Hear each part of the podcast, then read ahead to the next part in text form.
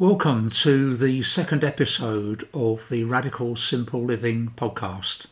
I'm here speaking to you from my home in Småland in Sweden, surrounded by the Swedish forest. I say the Swedish forest, it's the Nordic forest. It's part of the great northern forest that spreads around the world near its top bit. Not the Arctic Circle, but into the Arctic Circle. I'm not near the Arctic Circle, although it feels a bit cold at times. Um, it's a simple broadcast, it's not using any sophisticated uh, equipment, it's just my finger, and if I want to stop the podcast I hit the pause button and then I take the finger off the pause button and start again. So no heavy editing takes place of this, so if there are little errors uh, I'll have to do something about them by correcting myself, which is what people do when they talk to one another all the time. Now, there are some background noises. One is my fire that is crackling away in the background there. The other one is the sound of the occasional cat running across the floor, or meowing even, if they're going to be difficult. I gave them all some food before starting this uh, podcast, so I hope that's going to keep them happy. And you might hear the sound of teenage children quietly discussing some issue of contemporary life, quietly in a room a long way away. Um, Those things happen. It's not going to stop me getting on with this. Anything louder than that, I'll just use the pause button. Now, in the first episode of this podcast, I raised a question, and I'm not going to say the word I'm talking about yet because that'll give the game away a little bit, but I'm talking about that man whose first name was Henry, who lived in the woods at Concord, Massachusetts, and built a hut for himself at Walden Pond and lived there for two years. And the debate was really about his name, because I called him, here goes, Henry Thoreau. Now, I come from Britain, and Henry Thoreau's family didn't come from mainland Britain. They came from the Channel Isles, these little islands that are halfway between England and France, closer to France as it happens. And there the name will be said Thoreau. I'm pretty sure of that. Um, but I look for evidence, and some of the evidence comes from his neighbours, and one of those was Amos Bronson Alcott. Now, you, you may know about Amos Bronson Alcott. He was a man that was into a little bit of radical simple living himself, and at least one of his experiments went badly wrong in that, which I'll tell you about some other time. But he uh, wrote how the word Thoreau should be said, and he said it should be pronounced Thoreau. Now, Henry Thoreau's aunt also said it should be pronounced Thoreau, so you might think that was the end of the argument, but, but it wasn't. One of his other neighbours in uh, Concord, Edward Waldo Emerson, thought something different. He said the name should be pronounced Thoreau. Now, which of those is right? They were all three knew each other. Thoreau, um, Alcott, Emerson, all lived within walking distance of one another. They met regularly in each other's homes. You'd have thought they could have decided on how to say. You think they would have said to him, Henry, how do you say your second name? And he'd have told them, and they said, okay, that's fine. But that didn't happen. There's a debate about it even now. I don't think it matters how you say it, to be honest. I mean, the, the point is this movement they had, um, this group of thinkers and naturalists and philosophers came up uh, with um, a whole movement in which they decided to re-examine lots of basic um, things. And they decided that everybody had to find their own path. They didn't believe in following certain religious creeds. They didn't believe in following certain political parties. They thought everybody had to find their own route. They called this movement the Transcendental Movement, and so they're called Transcendentalists. And we know their ideas, while they didn't spread much themselves, few people today describe themselves as Transcendentalists, though some do, um, it did have a big influence on America, on American thought, and the way Americans think, the way Americans regard issues. They're fairly suspicious of authority in a way that most Europeans aren't. They certainly see it as part of their basic freedom to um, uh, take their own direction in life. And th- many of those ideas came from Henry Thoreau. Sometimes Thoreau gets a little bit of unfair criticism because, as we know, Thoreau went into the woods, built this log cabin. It would it would be described as a shotgun shack by most people, to be honest. It just had a wood stove, a bed, a chair and a table in it, and he spent two years there. But people will say to you, oh yeah, Thoreau lived in the forest, okay, but every two weeks he sent his washing home for his mother to do for him. Now, I think that is true. I think he did send his washing home every couple of weeks for his mother to do, and I'm not going to hold that against him. Um, I know if he was really living off-grid, he could have taken his washing down to Walden Pond and scrubbed it up against a rock or something, but he didn't. He took it home for his mother to do because he was a, a bit of a ground breaker, but he wasn't prepared to break all the ground at once. He was prepared to uh, to do some things, but not everything. And, and that maybe is like all of us. We're very selective about which bits of simple living we want to embrace and which bits we're going to leave for somebody else. Okay, so that's Henry Thoreau sorted, and it's these transcendentalists put in position. We will come back to them from time to time because they were important. Another issue that I raised in last podcast was this use of the word radical. Now, the name of this podcast is Radical Simple Living, and the name of my blog is Radical Simple Living. And incidentally, on my blog, every time I do one of these podcasts, a day or two later, I'm putting up a list of references. So if I refer to a book, or if I refer to a person or a set of ideas or something like that, there will be a way that you can go to the blog, find the notes on the podcast and, and follow up. Now, some of those things will be just a bit of extra uh, source material. Sometimes I'll give links to audiobooks and to uh, real books that you can read online. You won't have to pay for those. I'm not doing this to uh, get rich. I'm doing this to spread the idea of simple living. And one of the ways you can live simply is by not spending money on things that you don't have to. Now, the word radical has always been fairly contentious. Some people would be highly offended if you described them as a radical. And some people would glow in, in self-righteousness if you called them radical, because that's what they want to be. But we're not using the word radical as a noun here. I'm not describing you as radicals for listening. I'm not describing myself as a radical for uh, making this podcast. We're using the word radical as an adjective, uh, uh, an adjective uh, that can go before a sentence like simple living and turn it into radical simple living and make it something different. Because simple living is something lots of people do. You can live simply as a millionaire in a mansion if you want to, and have lots of servants, and you can still live quite simply. Or you can live simply and do all the things that everybody else does. And you can say, oh, I'm quite a simple person, me.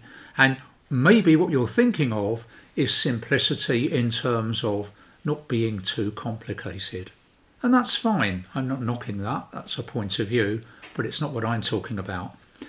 I'm using the word radical in the sense that is uh, spelt out here by the Oxford English Dictionary. Now, I'm British, I, you know that. You're, you're aware of that every time I say a word. And I tend to go to the Oxford English Dictionary if I want a definition of the word. I've also looked it up on Webster's, and it's a pretty similar definition. So here goes. Radical, adjective, especially of change or of action, relating to or affecting the fundamental nature of something, which is far-reaching and thorough. That's the end of the quote. Now that's quite strong stuff, isn't it? Because that's suggesting that simple living is one thing, but radical simple living is far-reaching and thorough and affecting the fundamental nature of that word living at the end. And that's how I like to think of it.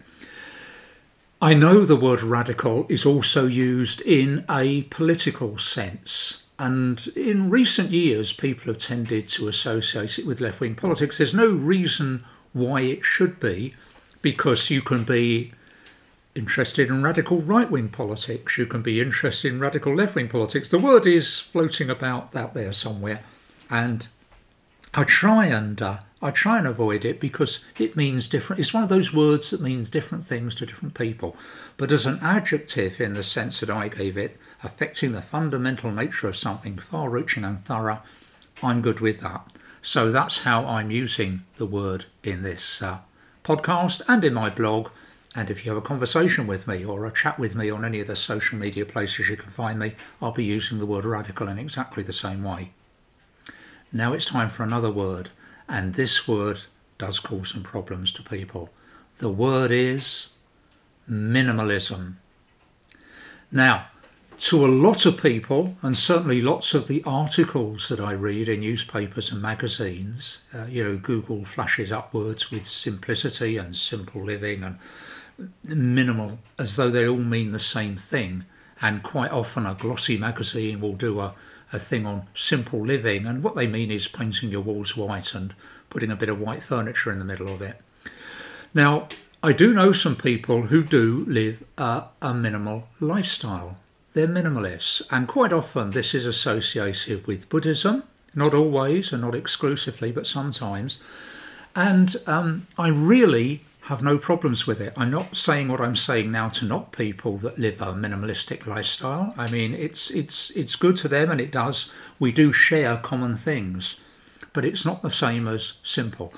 For instance, if you go into my garden here, I use my garden for two things. One, I try and grow as much food as I can in it, but I also try and keep it in harmony with the forest around it. There are no fences around my garden. My garden blends into thousands and thousands and, well, millions possibly of acres of woodland around it. It has no fence. Uh, that's the way it is. It's not uncommon in Sweden. Um, that's the way things are. So my garden merges into the world, merges into the woodland, and I wouldn't have it any other way, to be honest. But in my garden, I grow lots of fruit bushes, uh, soft fruit. I grow gooseberries and raspberries and blackcurrants and red currants and blackberries and blueberries and lingonberries a little bit in the woodland itself, not far away. So all of these soft fruits are growing there. Now, because I lead a simple life, I eat these soft fruits, and I want to pick them, I want to preserve them for eating through the winter, I want to dry them, I want to bottle them, I want to make jams with them, I want to make sauces with them. Um, and to do those things, I need lots of equipment. I need gardening gloves, because if you've ever tried pruning a raspberry or, or a, not so much a raspberry, but a gooseberry bush, certainly, without gloves, you're in for a lot of pain. So don't do it.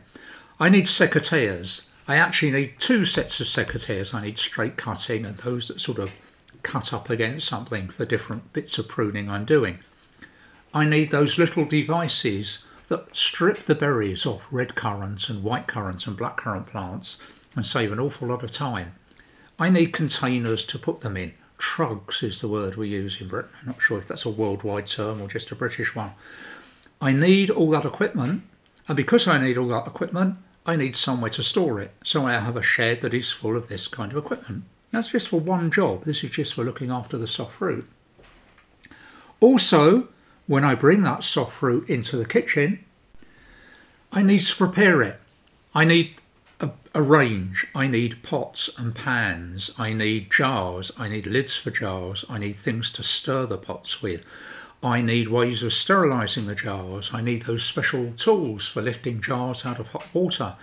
I need somewhere to store the jars when I've got them preserved. I need labels to put on. And again, we're just dealing with soft fruit. If you take other things like uh, vegetables and nuts and herbs, all these things require their own equipment. And you also need information. Now, I don't like to go rushing to the internet every time I want to do something. I like to sit in the evenings and plough through my collection of old um, gardening books and old cookery books and try and find out the ways people used to do things. and they need to live on a bookcase. And so there's lots of books on the bookcase. That's one of the things there are in my home. I wouldn't change that aspect of it for anything. So to a pure minimalist coming into my house, they go, whoa, why do you need that? And what's that? And why do you need that? And why has this room got so many cupboards in? And things like that. It's because a simple lifestyle has to have the tools to do it with. You can't do anything without tools. If you in your life are a carpenter, if you in your life are a metal worker, or a crocheter, or a knitter, or a dressmaker, you know that you need lots of tools to do these things, and you know the ideal thing for a dressmaker is to have a room where they can keep all their stuff together and and go in and work and do what they need to do and what they really want to do and what they love to do. A minimalist would probably wince a bit at that, just at the sheer amount of stuff you need to live simply. Now, I'm not saying we all can't do something to unclutter our lives, and we can't all do something to operate a sort of system where if you buy a new pair of secateurs, the old pair go into the metal recycling. Or if you buy a new saucepan for boiling fruit because your old one has, the bottom's gone on it, then you recycle the old one. So there's a constant turnover of things, but a simple life requires lots of things. A minimalistic life doesn't. And lots of minimalists live very rewarding lives with their minimalism, but they would not be considered to be simple living in my definition of it. They might be in theirs, and they certainly wouldn't be considered radical simple living because they seem to be containing their minimalism in a way that suits them, but it might not be a way that has outreaching fingers into the rest of the world. And that's really what I want to talk about next. Now, the last full-time paid job I had was in two thousand three. In two thousand three, I gave up my fairly well-paid full-time job then and started on the road to radical simple living that I'm still travelling today. So next year, uh, in July actually, it will be a twenty-year anniversary of simple living. For me, I always lived simply before that, but the kind of radical simple living I'm talking about here. And I've written about these things in magazines, and I've done the old television broadcast, and I've certainly done lots of blogging. And this is something I wrote in two thousand fourteen. And what I said is, if you want to live simply, there are just three things that you need to keep a grip on. And these are the three things that I wrote. I still agree with them, by the way, which is good. I haven't changed my mind. Firstly, you need the desire to live more simply and avoid a life that is more complicated than necessary. Well, that's fairly straightforward, isn't it? The desire to live more simply and avoid a life that is more complicated than necessary. A minimalist would agree with that, I'm sure. There'll be no problems with that. The second thing that I consider essential for radical simple living is this: the need to care for and cherish the environment. And I want to come back to that one in a minute. The need to care for and cherish the environment. Notice the word your environment isn't there. The word the environment is there. We need to take responsibility for what's happening everywhere. And that's not easily done. But I'll go on to that later after the, these three points I, I've got out of the way. And the third one is this: the belief that simplicity is a gateway to greater understanding of the true values of life and or a more spiritual approach to life. Now, in that last one, let me say what it's not saying first of all. It's not saying that I have a spiritual path that I want you to follow. I do have a spiritual path, so do you. Yours belongs to you, and mine belongs to me. Henry Thoreau would approve of that idea, wouldn't he? I'm not going to tell you what the spiritual path is, and you, please, aren't going to tell me what you think I should be doing as a spiritual path. We need to work on our spiritual path ourselves. And that might mean, it could mean that you have no spiritual beliefs whatsoever, but you just want a closer affinity with the planet you live on. Well, that's fine. That's good. It might be that you follow some kind of faith. You might be a pagan or a Muslim or a Christian or a Jew or a Buddhist, and you want to use your simple life to help you on that. That's fine. You might not know any of those things. You might be a seeker. You might be trying to find out more about yourself by developing a simple life. All of those things are part of this seeking uh, true values for life and a more spiritual approach to life. So those are the three things that you need at the start to go on your journey. Okay, I'm now going to come back to really the second one of those, the need to care for and cherish the environment a little bit. And this is a big issue, so I'm going to come back to this again in future podcasts. You will come across people, either people you know, people who you see now and then, the odd relative you see once a year, neighbours, people you meet on social media, because a lot of people on social media are wonderful, and I've met some very important people in my life uh, via social media, and I'm meeting more all the time. But some people on social media just want to put you down, and if you say something, they'll say the opposite. If you suggest something, they'll suggest that you don't do that after all.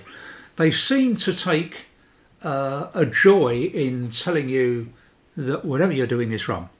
And I don't mind, I understand that, that's not a problem. But one of the reasons they think you're wrong is because they don't think what you're doing makes any difference. They say, sure, you're living a simple life and you're doing all these things, but you're not making any real difference to life on this planet, are you? All you're doing is your own little thing. It wouldn't make any difference if you are watching football or if you were tinkering with a car or doing almost anything else. Simple living is, if you want to do it, that's fine, but it's a waste of time. Now, the reason why people hold that view is because they think little things don't matter. They think doing small things in your life don't have any real effects. But these same people often think that little things in the past have had a big uh, effect on how we live our lives now. So there's a certain contradiction here. What happened in the past might be important. Henry Thoreau building his cabin might not have seemed important, but for all the people that have read his book and try to follow him, it has become important. There's a short story by Ray Bradbury. Now, if you've read Ray Bradbury, you, you don't need me to tell you how good he is. If you haven't re- read Ray Bradbury, you really should try, although he is really a science fiction writer with occasional um, delving into horror. He's got a much bigger set of ideas that he's putting across in his work. So you could read them just as a science fiction short story or novel, but you could also read them as saying something much more important than the words that appear on the page or the words in your ear if you're listening to an audiobook. He's really got lots of messages, and these messages are worth listening to. And one of his short stories is called A Sound of Thunder, and it's quite a famous one. It's which a character needs to go back into the past. And to go back into the past, he involves, he's rich. It's some years since I've read it, I can't remember his name, but he goes on a safari to the past. To see dinosaurs, I think, is his aim. Um, and because he's got loads of money, he will do that. Just like rich people nowadays, the uber-rich of the world like to launch themselves into space and what have you, or launch other people into space. Um, it's one of these things that very rich people do. Um, he went back into the past and he made a mistake. Now, I'm not going to tell you what the mistake is, but he did something very tiny. I'm not going to tell you in case you read the story yourself. But it had an enormous effect on the future. So enormous was that effect that it changed everything. Now, people believe that. That's a cat scratching a doormat you can hear in the background. People like to think, yeah, in the past something would have happened. If, if, if this river hadn't have bent there, this big city wouldn't have happened. If somebody hadn't have done this, if somebody hadn't have invented this wheel, if somebody hadn't have thought of this word. We know little things in the past have incredible importance. When that great telescopic history thrusts them into the future, all kinds of things happen. But those same people think anything we're doing now is somehow meaningless and pointless. So they don't know what effect the radical simplicity movement is going to have on the future. It might mean nothing. It might have enormous ramifications worldwide. We don't know. Much like uh, Rosa Parks sitting in that bus and not wanting to change her seat. I know people will say that was orchestrated, it may well have been, but the point remains, these are the little sparks that set off great things in history, and you can set off some sparks today. And we're going to do three little thought experiments. Now, in the week I was chatting to somebody on social media, on Mastodon, where you can find me, as Ray Lovegrove, please, please look me up. Um, I was chatting with somebody who I put a quote up about we should all be digging in the garden and growing vegetables, basically, which an awful lot of my bits are about. And she said, yeah, that's okay if you live in a countryside environment, if you're rural, but I live in the city and it's not so easy. And I sent her a link to uh, a post I did about how to grow food if you don't have a garden, which is on my Radical Simple Living at blogspot dot com website. And she read it and she came back and said, well, I, I do have a balcony and I do grow some food on it. And I said, well, that's great. That's good because you're doing something. You're helping the planet. And she is, because growing a few vegetables on a balcony isn't going to provide you with all your food, but it is going to provide you with some food. It is going to be photosynthesizing and taking some of the carbon dioxide out of the atmosphere and some of the other nasty things too we know plants do. It is going to be providing homes for microorganisms and insects. It is going to produce flowers if you're growing beans or something like that, not so much tomatoes, which are wind pollinated, but if you're growing beans or peas in pots, pollinating insects will come and visit them and it will help them. So this is one balcony. It's great, but it's one balcony. What I'd like you to do as a thought experiment is imagine a big tower block with lots of flats on it and lots of balconies. And I want you to imagine every balcony in summer covered with plants. Flowering plants with big open flowers so pollinating insects can get into them, not the little scrunched up things that some people grow. Vegetables, all kinds of things. Little trees, beans, peas, tomatoes, courgettes. All these things, zucchini in the States, sorry, I dropped into English there. All of these things you can grow on your balcony, and you should. Now, if you scanned back from this tower block and saw everybody's balcony was covered in plants in summer, and there'd be a great buzz of pollinating insects around them and butterflies and all kinds of things, the amount of vegetation would actually exceed that you could grow on the footprint of that building. The building itself is X, uh, X area, but the volume of all those balconies is probably X times ten. So although there's a building, it's just as good if everybody grew something on their balcony as growing something on the land itself. So we can all do something there. The second thing is if you were living in a small house, or in a town. Let's say on the outskirts of town, a suburban street with lots of houses, some old, some new, all of them there together. And you decided, you looked out of your garden and saw there was a bit of decking and then the rest of it was lawn, and every day in the summer you have to go out and cut the lawn, and then you sit on the decking and look at your lawn cutting, and then you go in and that's all you do for your garden for a week. If you ripped up most of your decking, just left a little bit so you could still have your chair on it, if you dug up a lot of your lawn and planted some trees and shrubs and got a vegetable plot, and if you left the corners of your garden, I'm a big thing about corners in gardens because corners in gardens are often the intersection of four people's gardens. So if everybody were to take a corner of their garden and leave it wild, let the dandelions and the brambles and the nettles take over, it actually would spread through the fence. The organisms would spread through the fence. The worms would burrow under the fence. The caterpillars would climb over the... So that fence effectively wouldn't be there. And then if you took a drone and flew it above this area and saw everybody's garden full of greenery, full of plants, full of flowers, full of growing vegetables, and you were to then take this drone up higher and see the town down the road is doing exactly the same thing. And in fact, every town and every city is full of living plants, because if you bring the plants, the animals come themselves. Okay, there's slugs and snails and worms and spiders and flies and butterflies, but there are birds that live on those insects and those other things, those invertebrates. And then there are mammals to eat the birds, and you will be doing an incredible lot. You could do so much with a town if you were to start spreading the word of greening up any space that you have and making it better.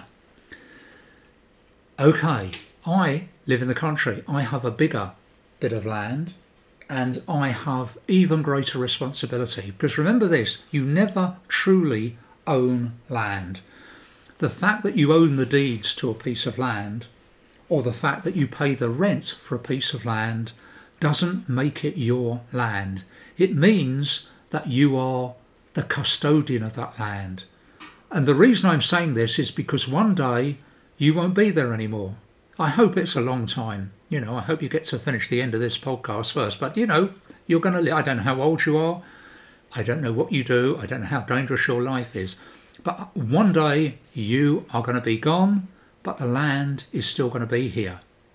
Now, if you, in your time on the planet, trashed your land, if you let sump oil sink into the soil, if you let rusting cars sink into the ground, if you pollute it, if you concrete it over, if you deck it, if you cover it in artificial turf, if you do some other act of vandalism to the land that you are the custodian of, you are doing a bad thing. Okay, and that might sound like a moral judgment. It is a moral judgment. You are doing a bad thing. What do you think you're doing? Stop it. Go into your garden, however big or small it is, start setting aside an area for rewilding. Start setting aside an area you're not going to touch. Plant some trees, plant some shrubs, plant fruit bushes, plant any berries because they're wonderful. Do something which is going to turn your custodianship of your land into a real heritage for the future. Your children, if you have them, other people's children if you don't, the humans that come after us. We can't go on doing what we're doing. We've got to change. And you can sit around waiting for somebody to change for you. You can wait until the government tells you to grow your vegetables in your garden. Guess what? They're not going to. You can wait until it's simpler to do. You can wait until, you know, somebody else comes and does it for you. It's not going to happen. If you want to change your life, if you want to change the life of the planet, if you want to introduce radical simplicity into your life, the only person that's going to do this is you, alone, with help, with advice, with other people doing the same thing, but you. And you are making a big difference. You are making a positive change. You are shaping the future, even if you don't know it. And even if your contribution is small, thank you. And uh, I'm going to end on that. I hope to see you next time. If this is the first of my podcasts you've listened to, do try and find some more. Do subscribe. Do leave some comments on Google or Apple or where else are they? Audible or Spotify or Deezer or wherever you listen to your podcast. Please leave comments. You can leave comments for me on social media, on my blog, on Twitter, on Facebook, on Mastodon. I'd be pleased to hear them, and I'll get back to you on those things, I promise. Okay, bye everybody.